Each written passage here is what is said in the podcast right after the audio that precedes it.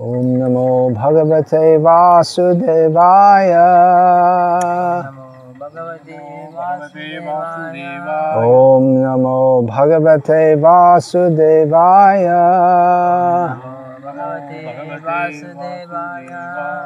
ॐ नमो भगवते वासुदेवाय। नमो भगवते वासुदेवाय। अभी मैं श्री चैतन्य भागवत से पाठ करता हूँ।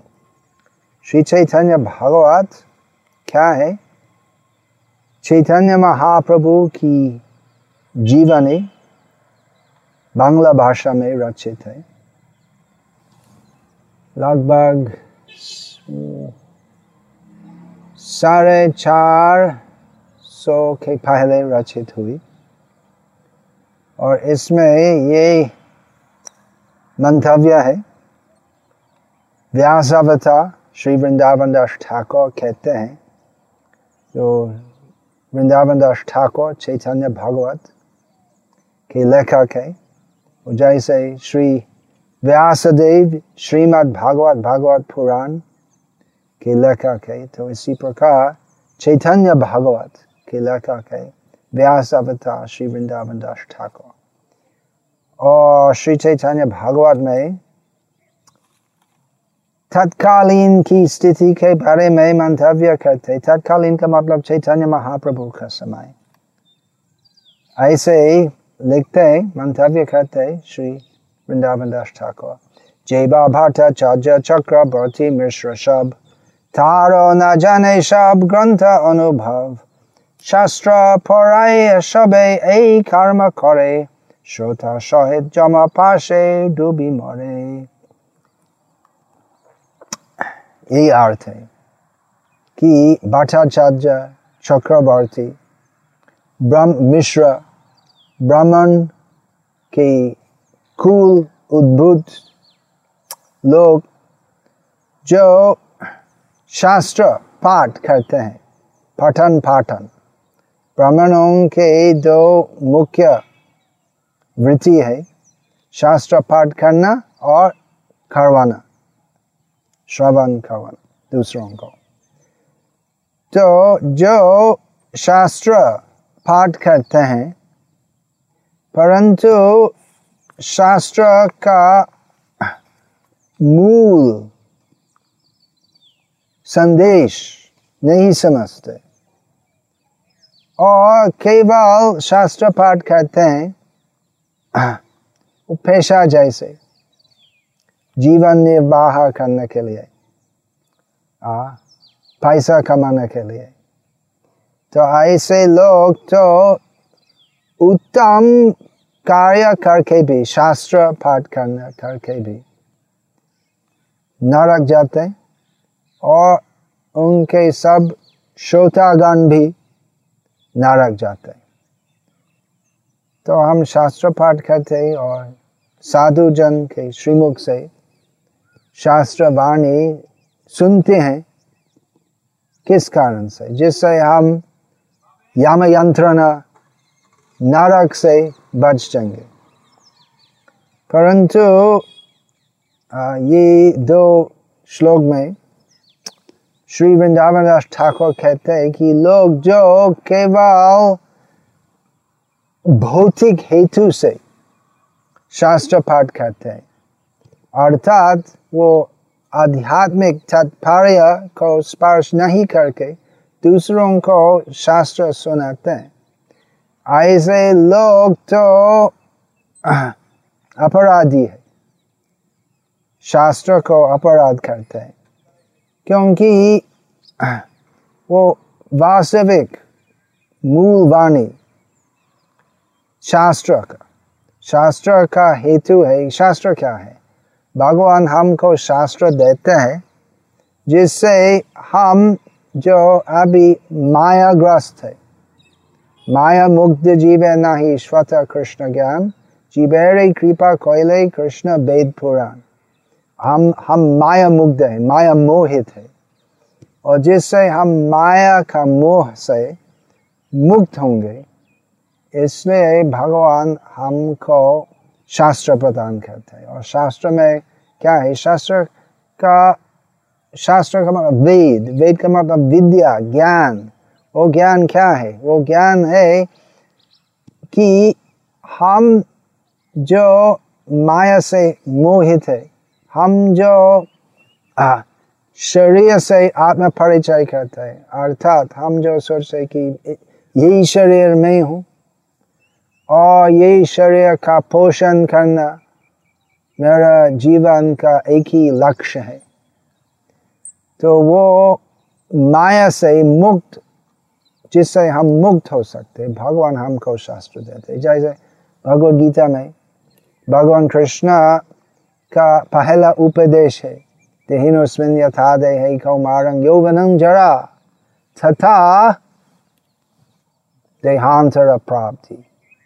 धीरस्तत्र न मोह्यते भगवान कृष्ण कहते हैं कि देहांतर प्राप्ति होती है। अर्थात, हम देखते हैं एक शिशु, वो शिशु कुछ दिन के बाद कुमार होते कुमार कुछ दिन के बाद युवक होते फिर पूरा पुरुष होते फिर वृद्ध होते और उसके बाद वो शरीर का मरण होते और शरीरी अर्थात वो आत्मा जो शरीर में था तो दूसरा शरीर जाता है।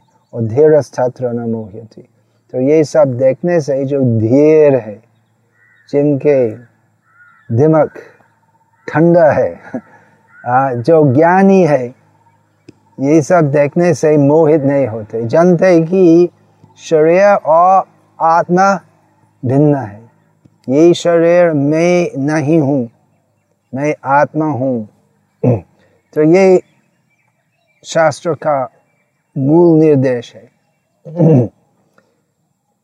और यही ज्ञान कि आत्मा आध्यात्मिक है, शरीर भौतिक है, माया भौतिक है।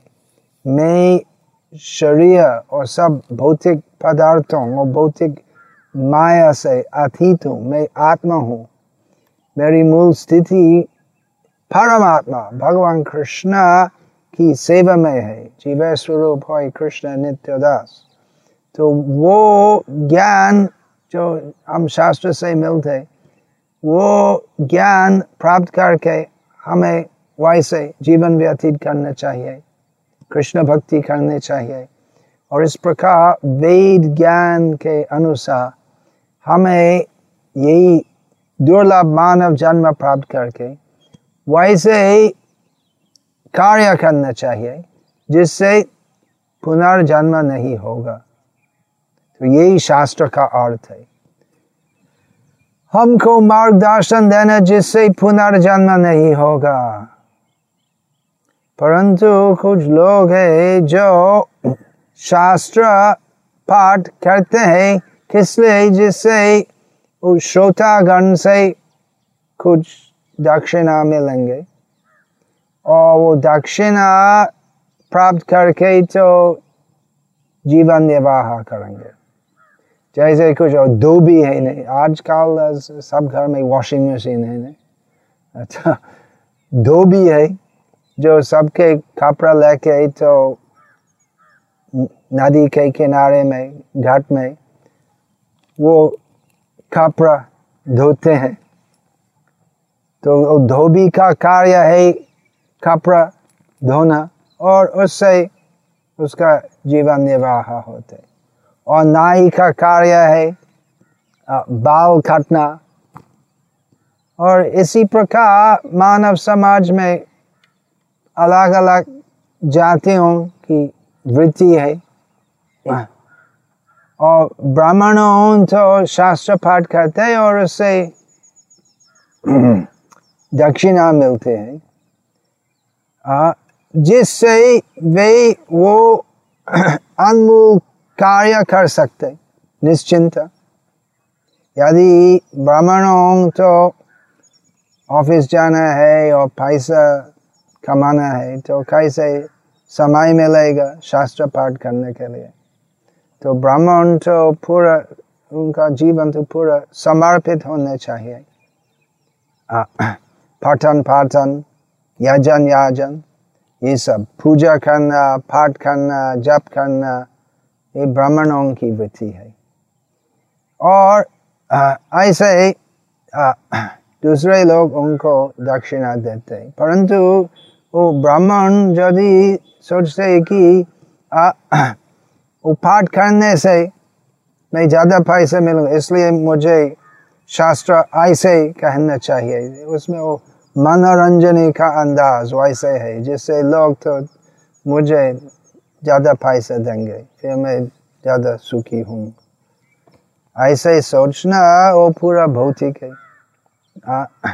ऐसे सोचना शास्त्र का अर्थ के विरुद्ध है और विरोध है।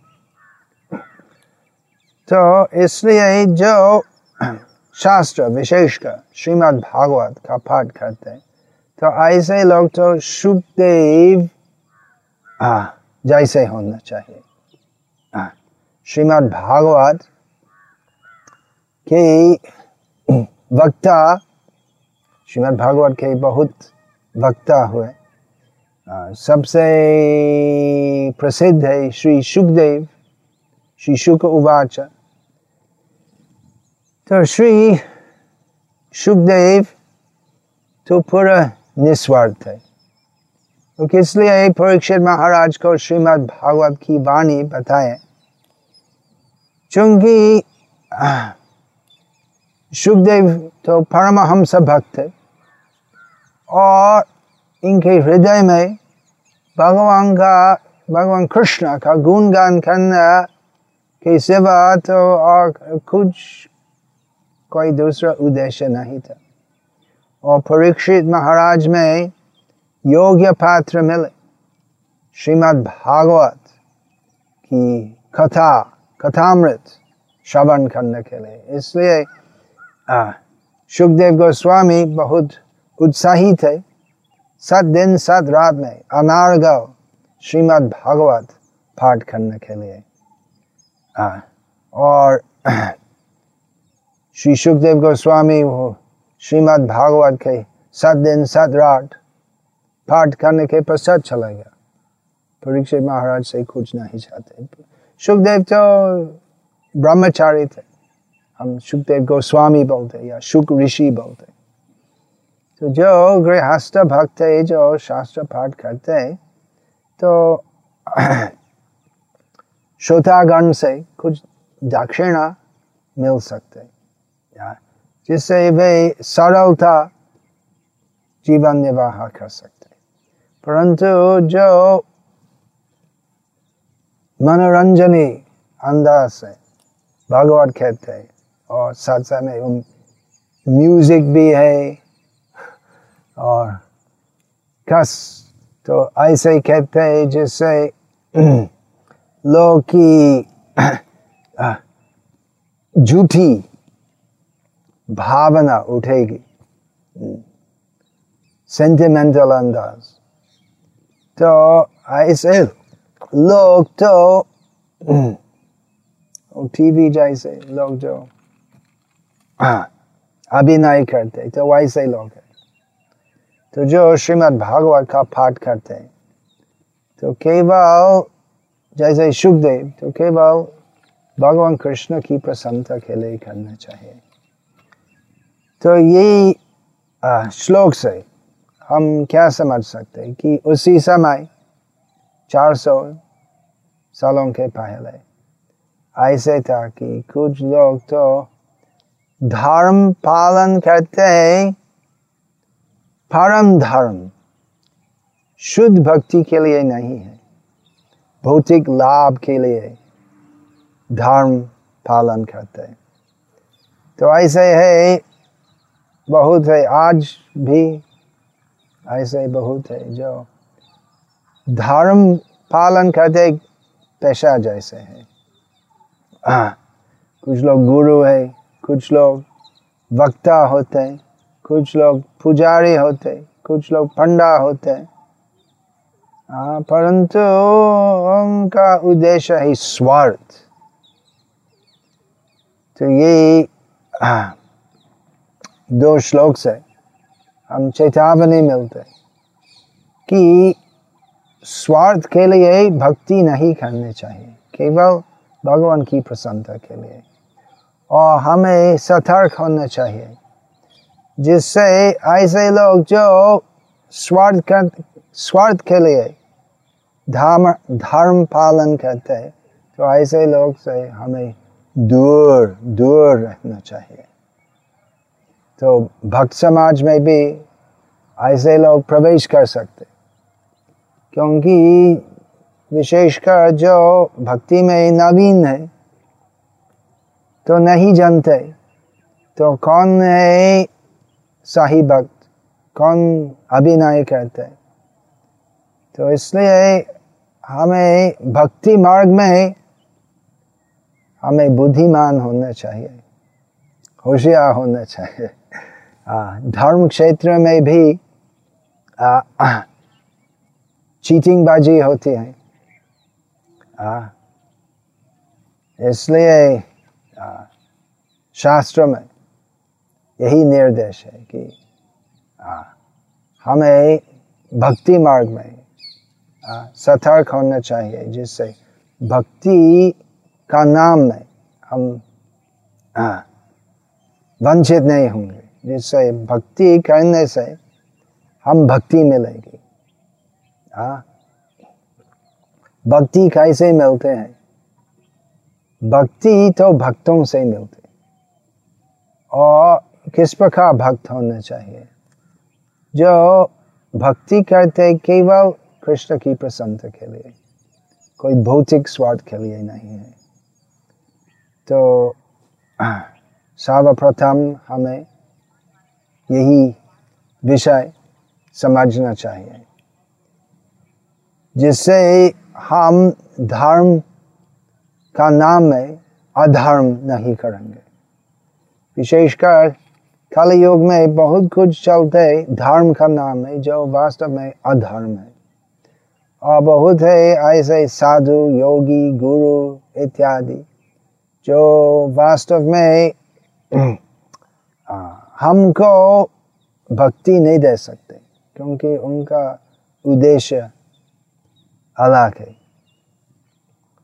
तो साधु सावधान।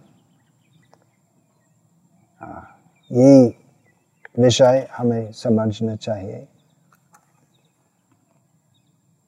हरे कृष्णा।